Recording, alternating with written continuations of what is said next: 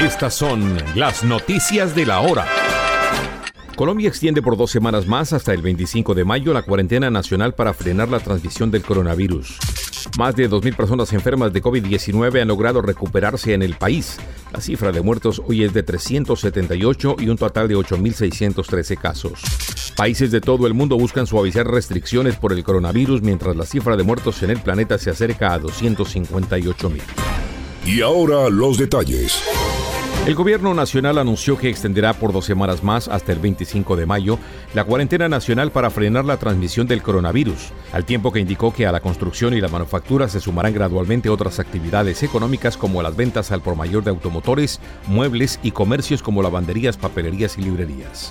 Se trata de la tercera vez que el presidente prolonga el aislamiento preventivo obligatorio, inicialmente declarado desde el veinticinco de mayo hasta el doce de abril y luego extendido hasta el once de mayo. El Ministerio de Salud actualizó su reporte de casos nuevos, recuperados y número de fallecidos por el nuevo coronavirus en territorio colombiano. El informe señala que se registraron doscientos seis pacientes recuperados, seiscientos cuarenta nuevos casos de contagio y otras veinte personas fallecidas. Con estas cifras, el total de contagiados llega a ocho mil ciento sesenta y tres en Colombia.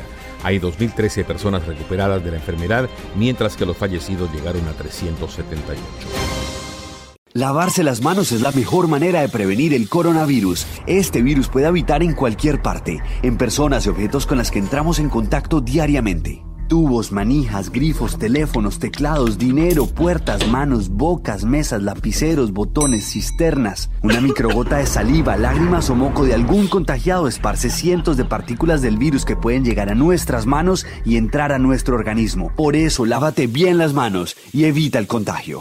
A pesar de que países de todo el mundo seguían suavizando el miércoles las restricciones por el coronavirus y reactivando sus economías, un gran foco de infección ligado a un mercado en la India y la primera cuarentena en una gran ciudad brasileña pusieron de manifiesto que la batalla contra la pandemia está lejos de ser ganada.